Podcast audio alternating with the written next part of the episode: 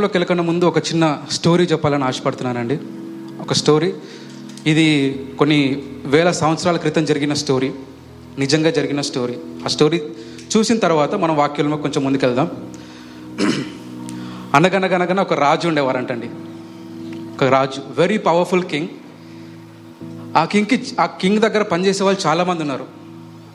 కొన్ని వందల మంది పనిచేస్తున్నారు రాజు దగ్గర. చాలా పవర్ఫుల్ కింగ్ అయితే ఆ రాజు దగ్గర పనిచేసే ఒక వ్యక్తి రాజు ఏదైతే వైన్ తాగుతారో ద్రాక్షరసం తాగుతారు కదా అది అందించే ఒక వ్యక్తి. రాజు ఎప్పుడైతే పిలుస్తాడో అప్పటికి వెళ్ళి ఆయన కొంచెం టేస్ట్ చేసి కొంచెంసేపు ఆగి ఆయనకి ఏం అవ్వకపోతే అప్పుడు అది వెళ్ళి రాజుకి సర్వ్ చేస్తాడు. సో ప్యాలెస్లో రాజు దగ్గర రాజు ఉండే ప్యాలెస్లో కూడా కొన్ని రూల్స్ అండ్ రెగ్యులేషన్స్ ఉంటాయి. ఎవరు పడితే వాళ్ళు ఎప్పుడు పడితే అప్పుడు వెళ్ళి ఏదో ఒకటి మాట్లాడే వీలు లేదు. అక్కడ కొన్ని రూల్స్ అండ్ రెగ్యులేషన్స్ ఉంటాయి. అది ఒకవేళ వాళ్ళు తప్పితే ఆ ఫాలో అవ్వకపోతే వాళ్ళని చెరసాలలో అన్న వేస్తారు పనిష్మెంట్ ఇస్తారు లేదంటే వాళ్ళని చంపేస్తారు.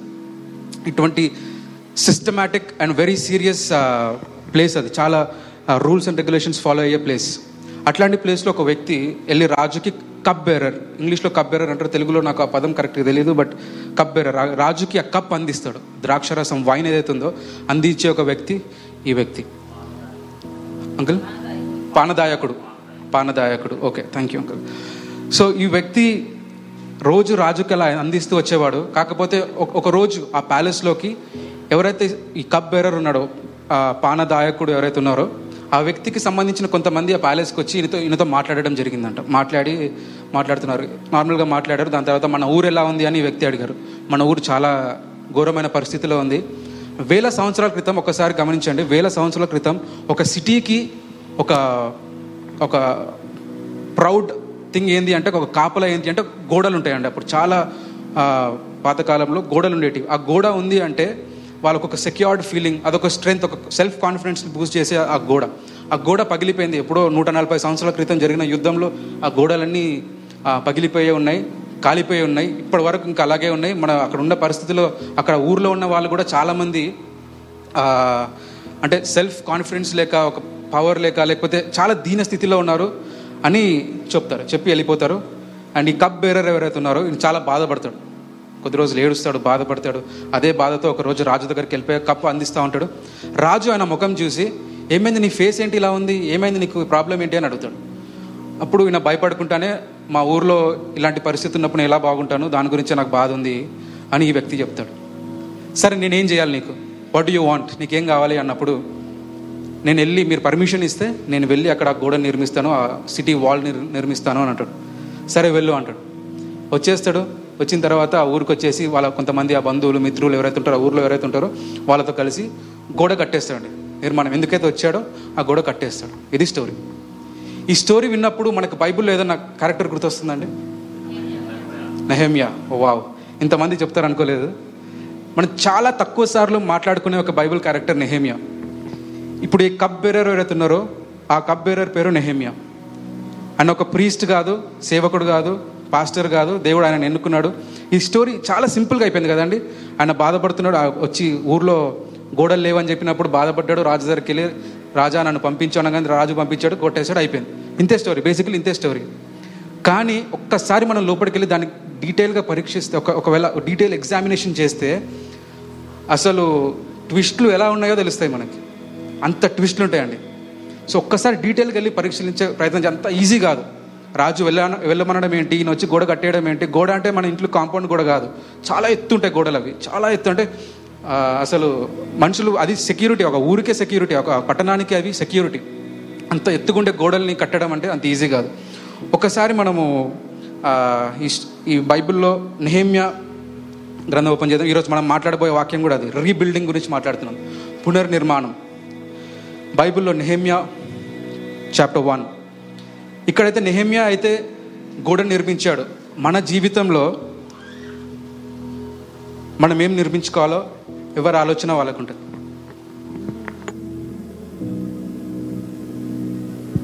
చెక్ చెక్ ఒక్కొక్కరికి ఒక్కొక్క సమస్య ఉంటుందండి. కొంతమంది వాళ్ళ కెరియర్ని రీబిల్డ్ చేసుకోవాలనుకుంటారు పునర్నిర్మించాలనుకుంటారు. కొంతమంది వాళ్ళ జీవితాన్ని పునర్నిర్మించుకోవాలనుకుంటారు. కొంతమంది వాళ్ళ వివాహ జీవితాన్ని పునర్నిర్మించుకోవాలనుకుంటారు. కొంతమంది వాళ్ళ భార్య భర్తలు విడిపోయారు. భార్య ఇండివిజువల్గా తన లైఫ్ని పునర్నిర్మించుకోవాలి. ఇలా కూలిపోయిన పరిస్థితులు కాదు పునర్నిర్మించుకోవాలనుకుంటున్నారు నిర్మించుకోవాలనుకుంటున్నారు. ఒక భర్త కూడా విడిపోయిన తర్వాత పునర్నిర్మించుకోవాలనుకుంటున్నారు.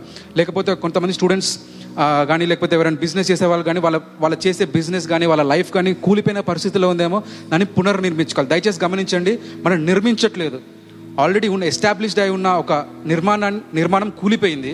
లేదా అక్కడక్కడ దానికి చిల్లులు పడ్డాయి. దాన్ని మనము పునర్నిర్మిస్తున్నాం. రీబిల్డింగ్ రీబిల్డింగ్ గురించి మాట్లాడుతున్నాం. సో ఇక్కడ ఏ విధంగా అయితే మరి నెహేమియా ఈ రీబిల్డింగ్ చేశాడో ఆ నెహేమియా మ- పదమూడు గ్రంథ పదమూడు అధ్యాయాలు ఉండే ఆ నెహేమియాలో. దాని మొదటి ఆరు అధ్యాయాలు మనం ఒకసారి ధ్యానం చేసే ప్రయత్నం చేద్దాం. Chapter one two chapter six మనం ధ్యానం చేస్తూ వెళ్దాం. ఆరు పాయింట్స్ ఈరోజు మనం నేర్చుకుందాం. పునర్నిర్మించాలి. అంటే ఏం చేయాలి? మనం తీసుకోవాల్సిన లెసన్స్ ఏంటి అనేది మనం ఈరోజు ఈ ఆరు అధ్యాయ అధ్యాయాల నుంచి మనం నేర్చుకుందాం. మొదటిగా నెహమ్యా చాప్టర్ వన్ ఒకసారి ఓపెన్ చేద్దాం. మొదటి నాలుగు వచనాలు ఒకసారి చదువుతామండి. దయచేసి ఎవరైనా తెలుగులో చదివి వినిపిస్తే మంచిది. నెహేమియా ఒకటి మొదటి నాలుగు వచనాలు. హక్కలియ కుమారుడైన నెహేమియా యొక్క చర్యలు. ఇరవైదేవ సంవత్సరములో కిస్లేపు మాసమున నేను శోషణ కోటలో ఉండగా నా సహోదరులలో హానానియాను ఒకడును యూదులలో కొందరును వచ్చిరి. చెరపట్టబడిన శేషములో తప్పించుకున్న యూదులను గూర్చియు ఎరుషులేమును గూర్చియు నేను వారిని అడుగగా వారు చెరపట్టబడిన వారిలో శేషించిన వారు ఆ దేశంలో బహుగా శ్రమను నిందను పొందుచున్నారు. మరియు ఎరుషులేము యొక్క ప్రాకారము పడద్రోయబడినది. దాని గుమ్మములను అగ్నిచేత కాల్చబడినవని నాతో చెప్పిరి.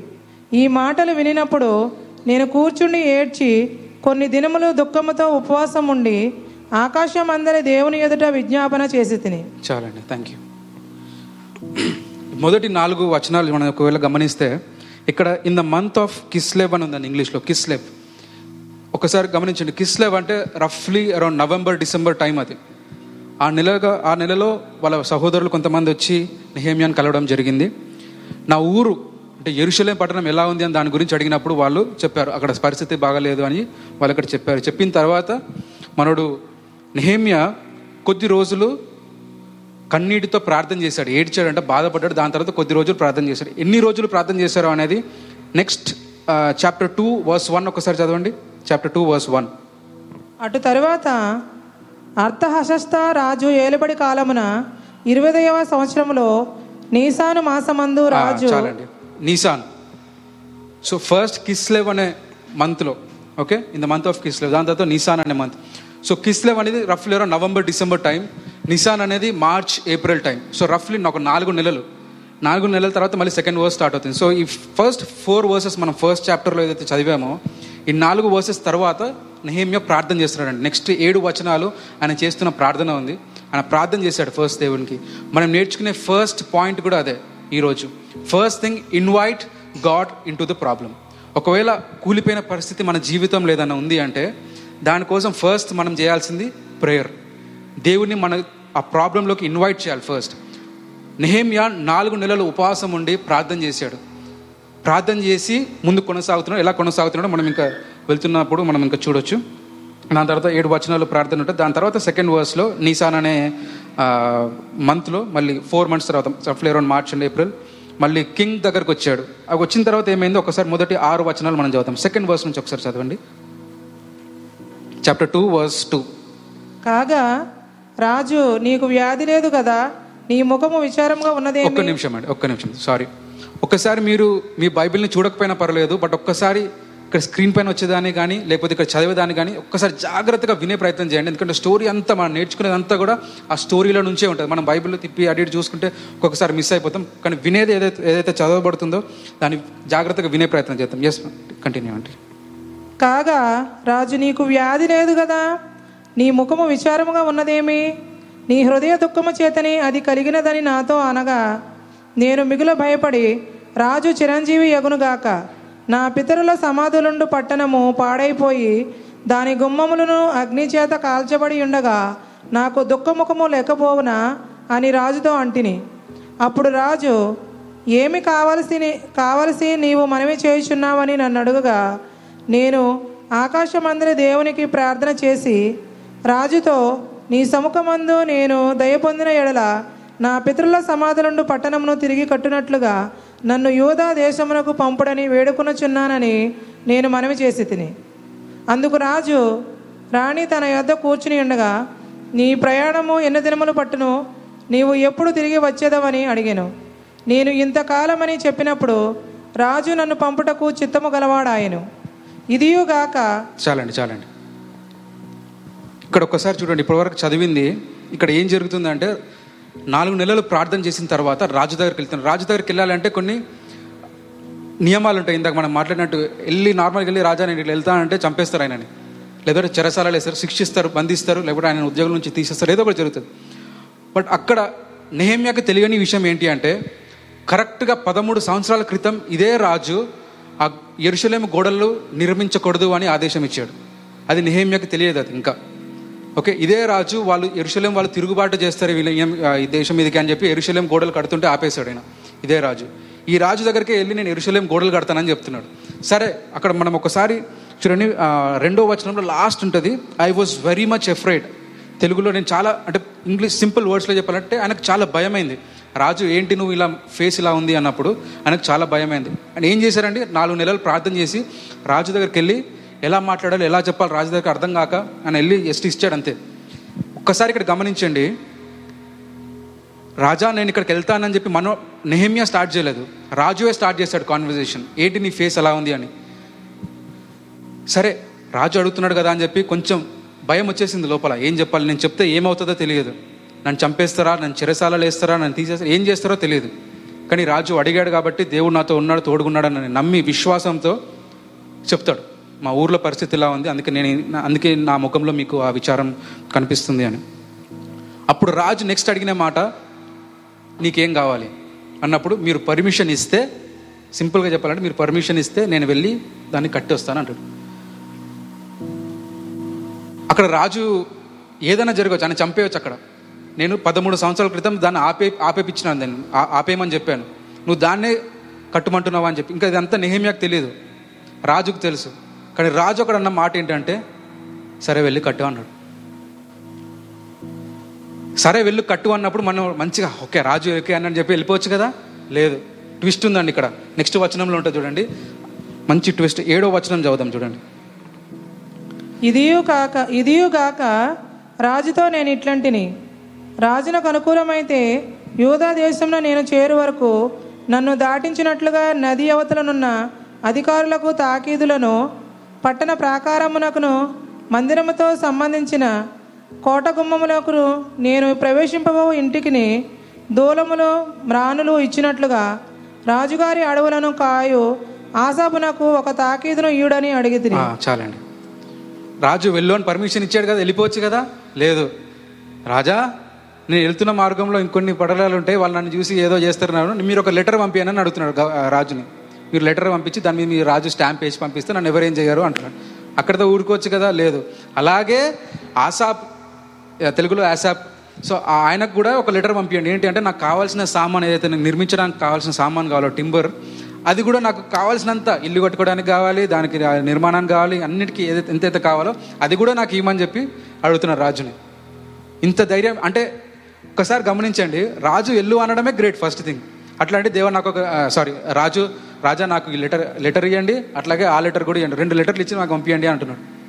ఇక్కడ ఇంకొక అద్భుతం ఏం జరిగింది అంటే ఆ లెటర్స్ మాత్రమే కాకుండా రాజు ఆయన బెస్ట్ సైనికులను కూడా కనిపి పంపించాడు ఆయనతో పాటు. నెక్స్ట్ ఆ వచనాల్లో ఉంటుంది. మనం కొంచెం ముందుకు వెళ్దాం.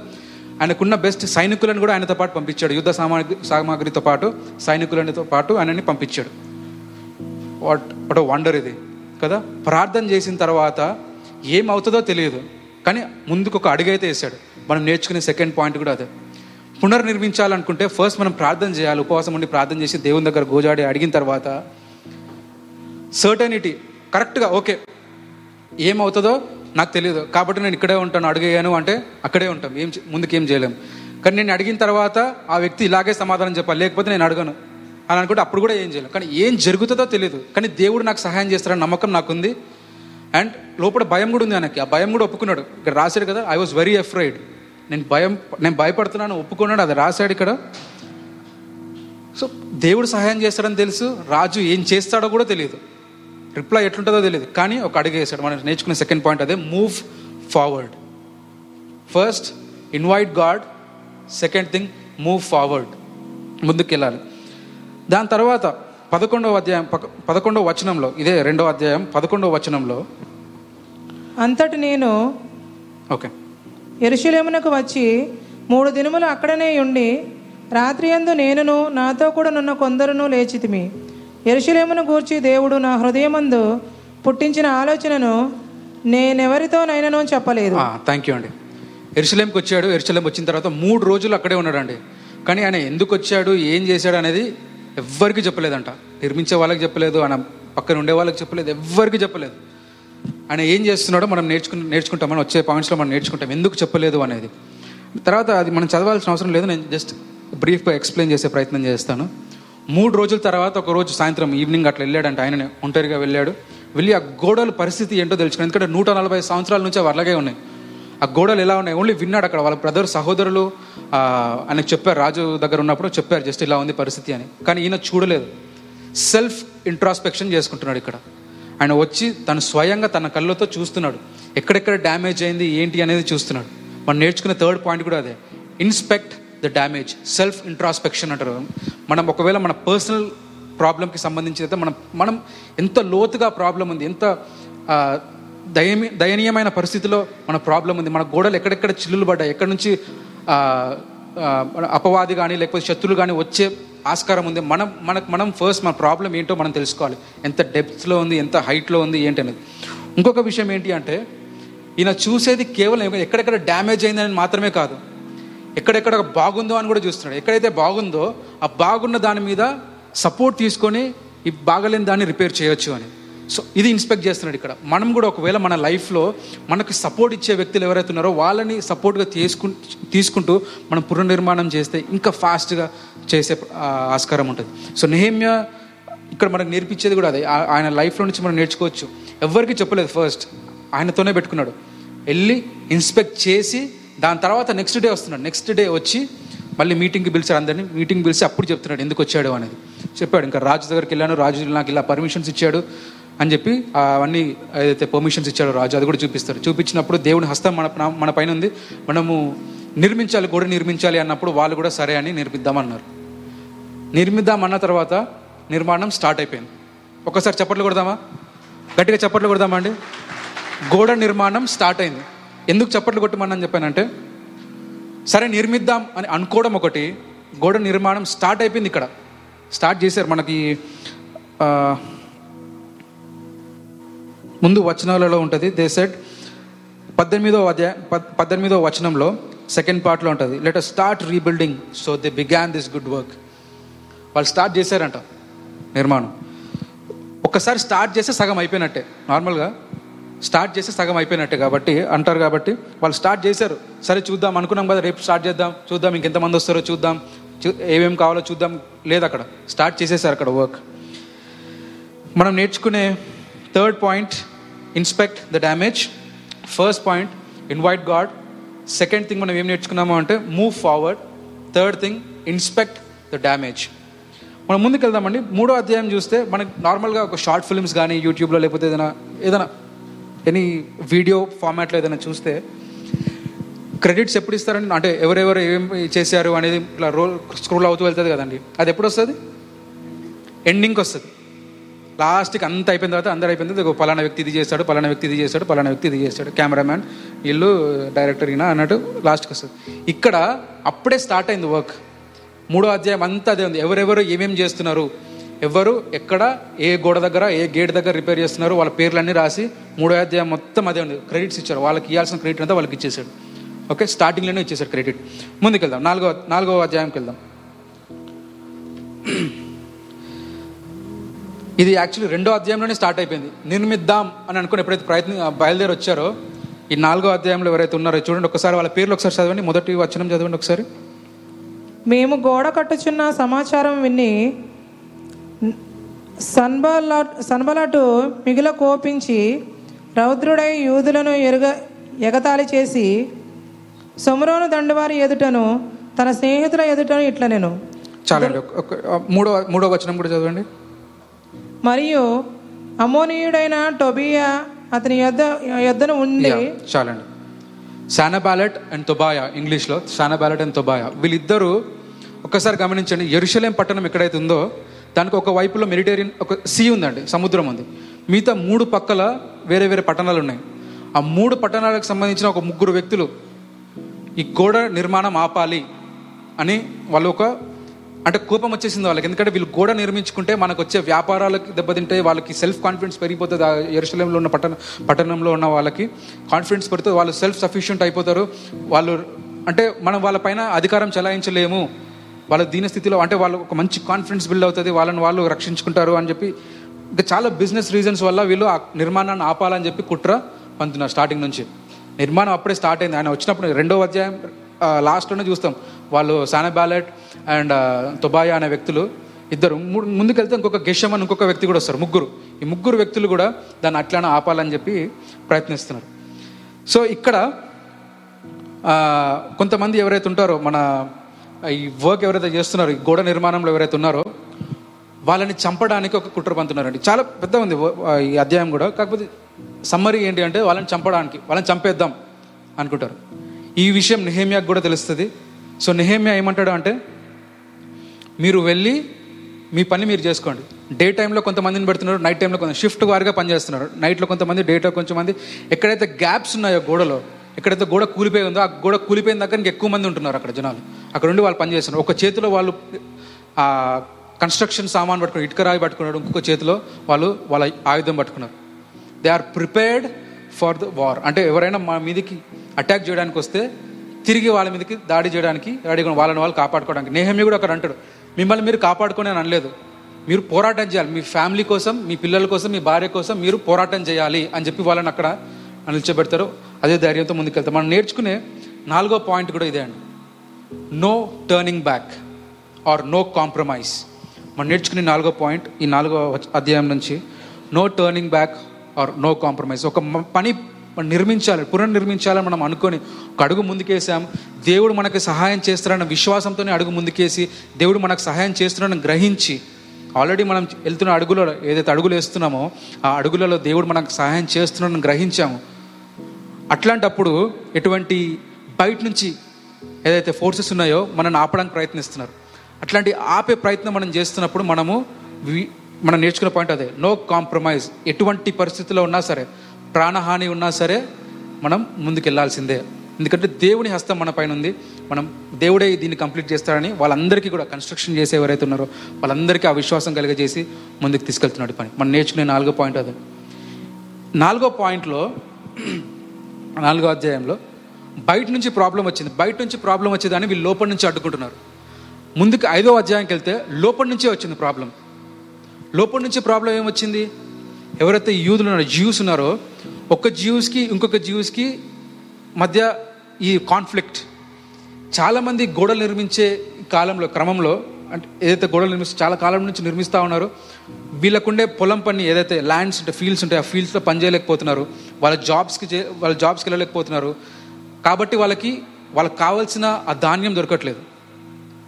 తినడానికి. వీళ్ళు ఏం చేస్తున్నారంటే వాళ్ళకున్న ఇల్లులని వాళ్ళకున్న పొలాలని వీళ్ళు అరువు అంటే అవి అవి అప్పుగా పెట్టి వాళ్ళ అవి ఇచ్చి వాళ్ళు గింజలు తీసుకుంటున్నారు. కొంతమంది అయితే కొంతమంది అయితే వాళ్ళ స్లేవ్స్ మన వాళ్ళ కొడుకులు కూతురు ఎవరైతే ఉంటారో వాళ్ళని ఇచ్చి స్లేవ్స్గా ఇవ్వాలి అప్పట్లో ఇప్పుడైతే డబ్బు ఇచ్చేస్తే మళ్ళీ ఏదో మనం ఏదైనా ఇంకొక సామాన్ ఇచ్చేయాలి రిటర్న్గా లేదంటే తర్వాత ఇస్తామని చెప్తాం. కానీ అప్పట్లో ఆ కాలంలో మన ఒకవేళ మనకి ఎవరికైనా ఎవరైనా మనకు డబ్బులు ఇవ్వాలంటే కొడుకుని కానీ కూతురుని కానీ వాళ్ళు స్లేవ్గా తీసుకెళ్తారు. పనివారుగా వాళ్ళ ఇంట్లో సేవ్ స్లేవ్గా పెట్టుకుంటారు. కొడుకులు అయితే మేబీ కొంతకాలం తర్వాత తిరిగి రావచ్చు. కూతుర్లు అయితే మేబీ స్లేవ్స్గా అట్లనే వాడుకుంటారు. లేకపోతే వాళ్ళ కొడుకుల వివాహం చేసుకుంటారేమో తెలియదు అట్లాంటి పరిస్థితులు ఉండేటి. సో చాలామంది కొడుకులు కూతురులను కూడా వాళ్ళు స్లేవ్స్గా పంపించారు. బయట వాళ్ళకి కాదండి. లోపల ఆ ఎరుశలేం పట్టణంలో ఉన్న వాళ్ళకే కొంతమంది ఆ రిచ్ పీపుల్కి వీళ్ళు వీళ్ళ కొడుకులని కూతురులని స్లేవ్స్గా ఇచ్చేశారు. ఎవరైతే మనీ ఇస్తున్నారో వాళ్ళు కూడా ఇంట్రెస్ట్ ఛార్జ్ చేస్తున్నారు. వీళ్ళు అసలు కట్టలేని పరిస్థితుల్లో ఉంటే వాళ్ళు ఇంట్రెస్ట్ ఛార్జ్ చేస్తున్నారు. ఇదంతా నెహమ్యా నోటీస్కి వచ్చిన తర్వాత నెహమ్యా అందరినీ పిలిచాడు. అందరినీ పిలిచి మళ్ళీ ఒక మీటింగ్ మనం దేవుని పని చేస్తున్నాం దేవుడే మనకు సహాయం చేస్తాడు. మీరు ఏదైతే ఇవి తీసుకుంటున్నారో ఏవైతే ఇంట్రెస్ట్ ఛార్జ్ చేస్తున్నారో ఏదైతే పొలాలు ఇల్లులు తీసుకున్నారో అవన్నీ కూడా తిరిగి ఇచ్చేయండి అని చెప్పి నెహేమ్య నెహమ్యా ఆదేశిస్తాడు. వాళ్ళు కూడా మంచి మనసుతోనే అర్థం చేసుకున్నారు. బికాస్ దేవుడు వాళ్ళతో ఉన్నాడు కాబట్టి దేవుడు అది నిర్మాణం చేస్తున్నాడు కాబట్టి వాళ్ళందరూ కూడా ఒప్పుకున్నారు అని తిరిగి చేస్తున్నారు. వాళ్ళ కొడుకులు కూతురు ఎవరైతే స్లేవ్స్గా వెళ్ళారో వాళ్ళు కూడా అందరు చాలామంది తిరిగి వచ్చేసారు. ఇంకెవరైనా ఉంటే కూడా వాళ్ళని తిరిగి వచ్చే వాళ్ళని తిరిగి వచ్చేటట్టుగా చేస్తామని చెప్పి నెహమియా అంటాడు. ఎవరైతే తీసుకున్నారో వాళ్ళు కూడా ఒక- ఒక ప్లెజ్ తీసుకోమంటాడు. ప్రమాణం చేయండి. మేము ఇక్కడ నుంచి బయటకు వెళ్ళిన తర్వాత మేము వెనకాల వెనకాల మేము చెయ్యం ఇది అని చెప్పి అందరినీ ప్రమాణం చేపిస్తాడు ప్రమాణం చేస్తాడు. అక్కడ నేహమ్యా కూడా చెప్తాడు మీరు ఒకవేళ ఇక్కడ ప్రమాణం చేసిన తర్వాత మళ్ళీ అక్కడ సిటీలోకి వెళ్ళి మీరు ఒకవేళ ఇలాంటి పనే మళ్ళీ చేస్తే ఆయన ఆయనకున్న కోడ్ రోబ్ని విప్పేసి ఇలా దులుపుతాడంటండి. దులిపితే ఆయన ఆయన దాంట్లో ఏదైతే చిన్న చిన్న కాయిన్స్ ఉంటాయో అవన్నీ కింద పడిపోయినాయి. ఒకవేళ మీరు కూడా ఇక్కడ మాట తప్పి మీరు ఒకవేళ ఇట్లాంటి పని చేస్తే దేవుడు కూడా మీ దగ్గర ఉన్నది అంతా కూడా ఇలానే కింద పడిపోతే దులిపేస్తాడు దేవుడు మిమ్మల్ని. అని చెప్పి అక్కడక్కడ ఒక వార్నింగ్ ఇస్తాడు. సో ఇదంతా అయిపోయింది. సో బేసికలీ కాన్ఫ్లిక్ట్ రిజాల్వ్ అయిపోయింది. మనం నేర్చుకునే ఫిఫ్త్ పాయింట్ కూడా అదే. Be prepared for internal conflict మనం నేర్చుకునే ఐదవ point be prepared for internal conflicts మనము ఇందాక చెప్పినట్టు ఒకవేళ వివాహ జీవితంలో ఒకవేళ కూలిన పరిస్థితిలో ఉంది ఫ్యామిలీ లైఫ్ ఒక కూలిన పరిస్థితి కూలింది కాకపోయినా అక్కడక్కడ హోల్స్ ఉన్నాయి చాలా డ్యామేజ్ జరిగింది ఆ గోడలకి. పునర్నిర్మించాలి అనుకుంటున్నప్పుడు ఇంటర్నల్గానే కాన్ఫ్లిక్ట్స్ వస్తాయండి. లోపల నుంచే మన ఫ్యామిలీ మెంబర్స్ నుంచే మనలో నుంచి కాన్ఫ్లిక్ట్స్ అరైజ్ అవుతూ ఉంటాయి. అట్లాంటి వాటికి అట్లాంటివి ఎట్లయినా వస్తాయని ముందే ప్రిపేర్ అయిపోవాలి.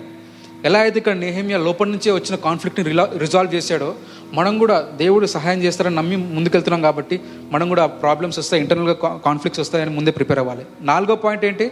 బయట నుంచి వచ్చే ప్రాబ్లమ్ని వీళ్ళు అడ్డుకున్నారు. ఐదో పాయింట్ ఏంటి? లోపల నుంచి వచ్చే ప్రాబ్లమ్ని కూడా వీళ్ళు సాల్వ్ చేసుకున్నారు. ఓకే ఇది మనం నేర్చుకున్నాం. ఒక్కసారి రివిజన్ చేసుకున్నాం. లాస్ట్ పాయింట్ ఉంది ఇంకా సిక్స్త్ పాయింట్ బట్ ఒక్కసారి మనం అన్ని పాయింట్స్ ఒకసారి గమనిద్దాం. ఫస్ట్ ఏం నేర్చుకున్నామండి? దేవుణ్ణి మన ప్రాబ్లంలోకి ఆహ్వానించాలి. Invite God into the problem second ఏం నేర్చుకున్నామండి? ముందుకెళ్ళాలి. ముందు ఒక అడుగు వేయాలి. ఫస్ట్ స్టెప్ తీసుకోవాలి. మూవ్ ఫార్వర్డ్ మూడోది ఏం నేర్చుకున్నాము? Yes inspect the damage or self introspect నాలుగవది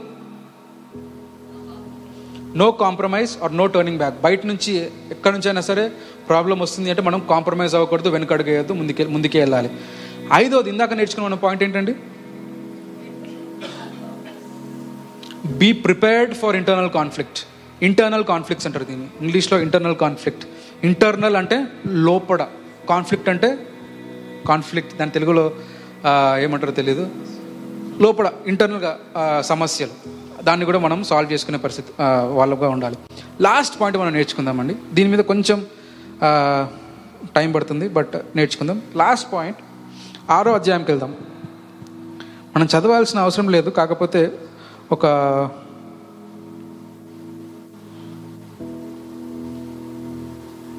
సెకండ్ వర్స్ చదవం చాప్టర్ సిక్స్ వర్స్ టూ ఒకసారి చదువుదామండి. సన్బలటును గెషమును నాకు ఏదో హాని చేయుటకు ఆలోచించి ఓనో మైదానమందున్న గ్రామములలో ఒక దాని దగ్గర మనము కలుసుకుందము రండని నా ఎద్దుకు వర్తమానము పంపిరి. అందుకు నేను చాలండి చాలండి. ఇక్కడ ఇంగ్లీష్లో లాస్ట్ సెకండ్ పాయింట్లో సెకండ్ వర్స్ సెకండ్ పార్ట్లో but they were scheming to harm me అని ఉందండి. ఇన్ని చేశారండి. ఓకే సో ఫస్ట్ ఫస్ట్ నుంచి వీళ్ళని చంపడానికి ప్రయత్నించారు కుదరలేదు. సరే వర్కర్స్ని కాదు ఏకంగా నాయకుడినే వేసేద్దాం నాయకుడిని ఆపితే వీళ్ళందరూ ఆగిపోతారు. ఎందుకంటే అప్పటికి ఆల్రెడీ వాల్స్ పూర్తి అయిపోయినాయి గోడలన్నీ అయిపోయినాయి. జస్ట్ గేట్స్ వేయాలి అంతే. గేట్స్ లేవు ఇంకా. చూడండి ఒక్కసారి గమనించండి. ఆల్మోస్ట్ గోడ డ్యామేజ్డ్ సిచ్యువేషన్ నుంచి గోడలు అన్నీ కంప్లీట్ అయిపోయినాయి. జస్ట్ డోర్స్ వేయాలంతే ఆ టైంలో కూడా వీళ్ళు ఇక్కడ డిస్ట్రాక్ట్ చేసే ప్రయత్నం చేస్తున్నారు. ఆ టైంలో కూడా ఆపడానికి ప్రయత్నిస్తున్నారు. జస్ట్ డోర్స్ వేయాలంతే డోర్స్ వేస్తే పని అయిపోయింది కంప్లీట్. అలాంటి పరిస్థితుల్లో కూడా వీళ్ళు ఆపే ప్రయత్నం చేస్తున్నారు. మనం కూడా ఒకసారి గమనించండి. ఒకసారి గుర్తు చేసుకుందాం. మనం చివరి దశలో ఉన్నప్పుడు కూడా చివరి దశలో అంటే మన పునర్నిర్మాణంలో చివరి దశలో ఉన్నప్పుడు కూడా లాస్ట్ ఈ ఒక్క ఇటుక రాయి పెట్టేస్తే అయిపోతుంది అనే టైం వరకు కూడా మనకి ప్రాబ్లమ్స్ వస్తూనే ఉంటాయి. కంప్లీట్ అయ్యే వరకు కూడా మనకు ప్రాబ్లమ్స్ వస్తూనే ఉంటాయి. ఇక్కడ మనం నేర్చుకునేది సిక్స్త్ పాయింట్లో ముందుకెళ్దాం. కొంచెం అట్లా వాళ్ళు వర్తమానం పంపించారంటే ఒక క్లోజ్డ్ లెటర్ లెటర్ అంటే ఒక క్లోజ్డ్ ఎన్వలప్స్ ఉంటాయి కదా సీల్ చేసి ఒక లెటర్ని ఒక వాళ్ళ శానబాలెట్ దుబాయా అండ్ గెషమ్ ఈ ముగ్గురు వీళ్ళు పంపిస్తున్నారు లెటర్ పంపించారు నెహేమియాకి. దాంట్లో ఏముంది అంటే ఒకసారి రా అట్లా ఒక కొంచెం మాట్లాడదాం ఒక మీటింగ్ ఒక మీటింగ్ ఉంటుంది రండి ఒకసారి మాట్లాడదామని.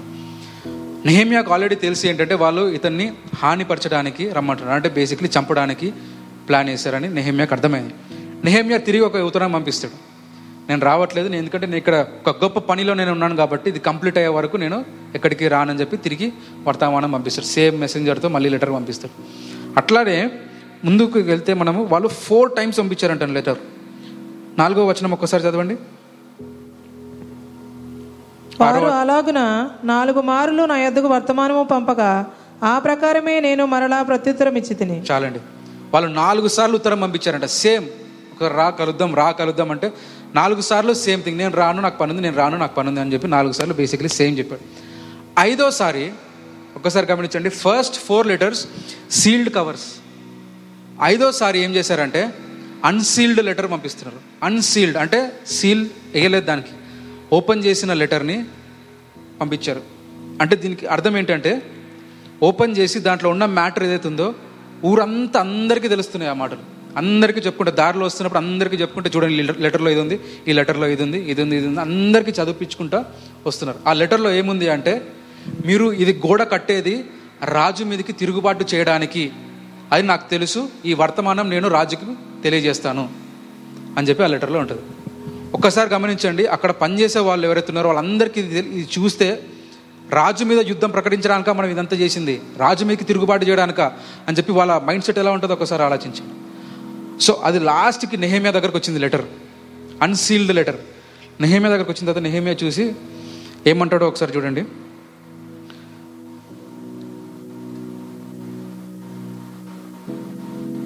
ముందుకెళ్తే ఎనిమిదో వచనం ఎన్- ఎనిమిదో వచనం చూడండి. ఈ పని చేయలేకుండా మేము అశక్తుల మగుదం అనుకుని మనుకొని వారందరూ మమ్మను బెదిరింప చూచిరి గాని నేను ఇటువంటి కార్యములను మేమెంత మాత్రమును చేయవారము కాము. వీటిని నీ మనసులో నుండి నీవు కల్పించుకుంటువని అతని యొద్దకు నేను వర్తమానము పంపితిని. చాలండి.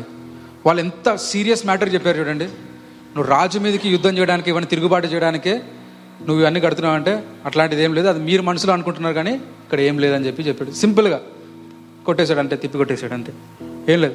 కానీ ఇక్కడ ఎవరైతే వర్క్ చేస్తున్నారో పని చేస్తున్నారో వాళ్ళకి ఒక అంటే వాళ్ళ ఇక్కడ ఇక్కడ ఏం రాసిందంటే వాళ్ళ హ్యాండ్స్ వీక్ అయి ఉన్నాయని రాశాడు. హ్యాండ్స్ వీక్ అంటే వాళ్ళకి ఒక ఒక తెలియని ఒక భయం ఏర్పడిపోయింది.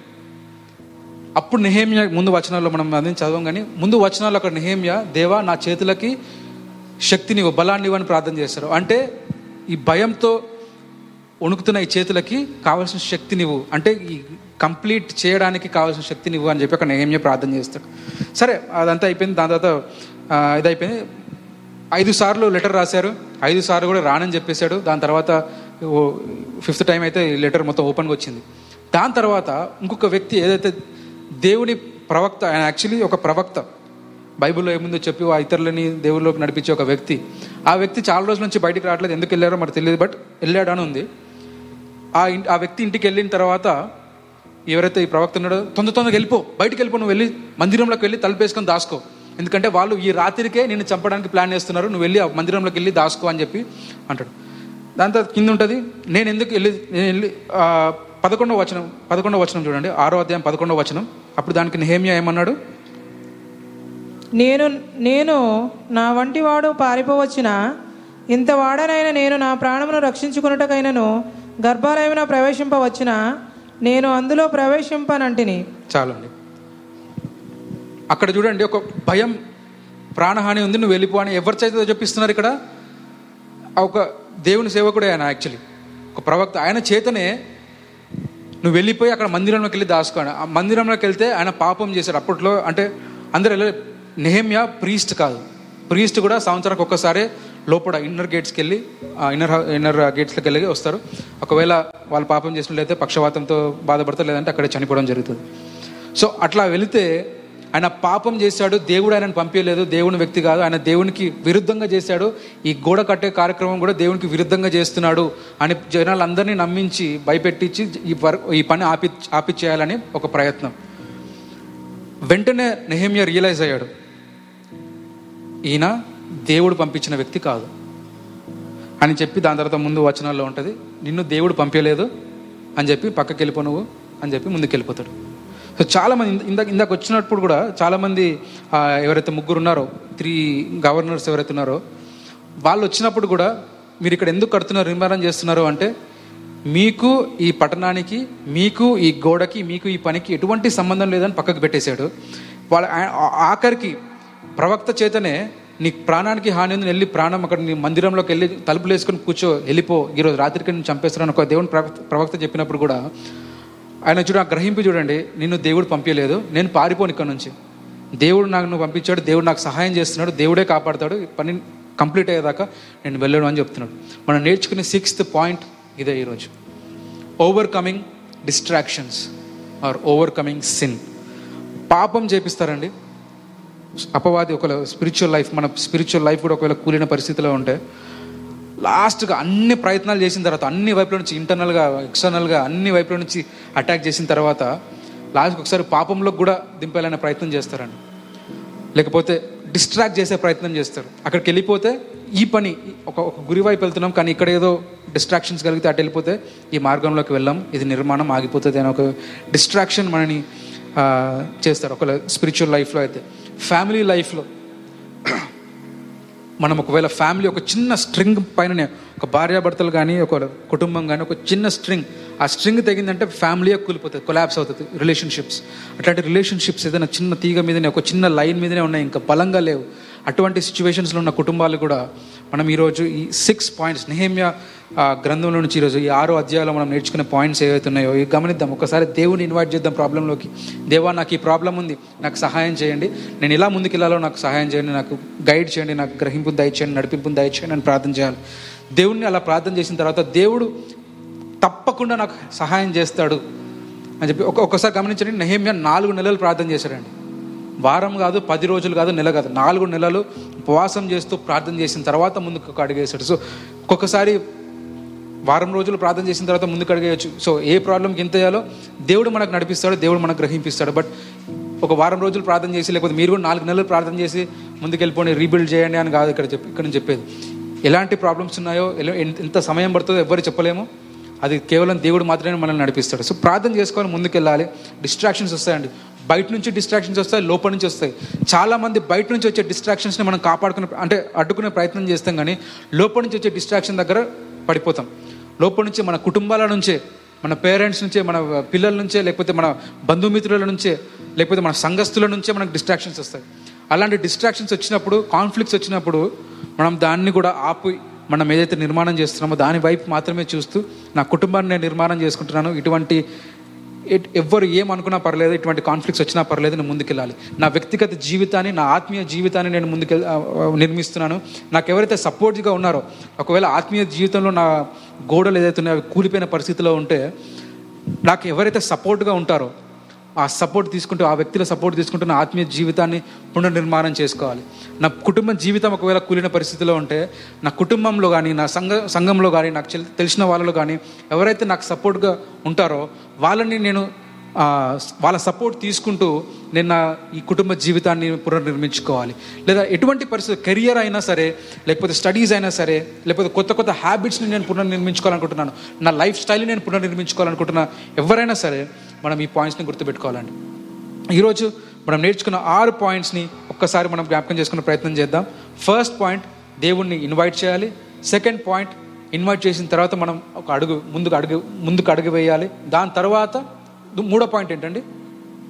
ఇన్స్పెక్ట్ ఇన్స్పెక్ట్ ద డ్యామేజ్ ఎంత డ్యామేజ్ అయింది ఏ పరిస్థితిలో ఉందని ఒంటరిగా నెహమ్యా కూడా ఎవ్వరికీ చెప్పలేదు. మూడు రోజులు ఆయన ఒంటరిగా ఉండి ఎవరికి చెప్పలేదు. ఆయన సొంతంగా స్వతహా ఆయన కళ్ళతో చూసి ఎంత డ్యామేజ్ అయింది ఎక్కడ బాగుంది ఎక్కడ బాగాలేదు అంతా చూసిన తర్వాత అప్పుడు వెళ్ళి చెప్తున్నాడు. So inspect the damage fourth point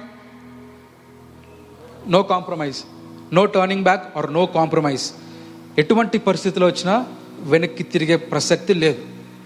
బయట నుంచి ప్రాబ్లం వచ్చినా లోపల నుంచి ప్రాబ్లం వచ్చినా ఇంట్లో నుంచే వచ్చినా చర్చ్ నుంచి వచ్చినా ఎవరేమనుకున్నా దేవుడు మనకు సహాయం చేస్తున్నాడు అన్న విశ్వాసం మనకుంది. సహాయం చేస్తున్న రుజువులు కూడా మనకి వెనకాల ఉన్నాయి కాబట్టి మనం వెనక్కి వేసి వెనక్కి అడుగు అడుగు అడుగు వేసే ప్రసక్తి లేదు. ముందుకే వెళ్ళాలి అనేది ఫోర్త్ పాయింట్. Fifth point. బయట నుంచే కాదు లోపల నుంచి వచ్చే ప్రాబ్లమ్స్ని కూడా మనం ఎక్స్పెక్ట్ చేయాలి దాన్ని సాల్వ్ చేస్తారు. So expect or be prepared for internal conflict okay internal conflict తప్పకుండా ఉంటుంది. ఎటువంటి నిర్మాణమైనా సరే బిల్డింగ్ కన్స్ట్రక్షన్ అయినా జీవితాన్ని కన్స్ట్రక్షన్ అయినా ఇంటర్నల్ కాన్ఫ్లిక్ట్స్ కంపల్సరీ ఉంటాయి. ఆల్రెడీ ప్రిపేర్ అయిపోయి ఉండాలి మెంటల్గా last point overcome distractions distractions అంటే ఇదే అండి. ఏదో ఇప్పుడు ఫర్ ఎగ్జాంపుల్ ఒక దొంగ పట్టుకున్నాడు అనుకోండి ఒక దొంగను పట్టుకున్నాం ఇక్కడ. అరే నువ్వు దొంగతనం చేస్తే పట్టుకోనంటే దొంగడు ఏం చేస్తాడంటే ఎవరైతే పట్టుకున్నారో వాడిని డివేట్ చేయడానికి అరే అక్కడ చూడు అక్కడ చూడు ఇక్కడ చూడు ఇక్కడ చూడు వాడు ఏదో చేస్తున్నాడని చెప్పి డిస్ట్రాక్ట్ చేస్తాడు. సో అటు చూసినప్పుడు ఇక్కడైనా పారిపోతాడు.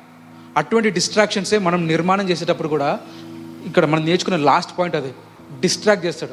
అక్కడ చూడు ఇక్కడ గోడలో కూడా గోడ అంతా అయిపోయింది. ఓన్లీ డోర్స్ చివరి స్టేజ్ అది.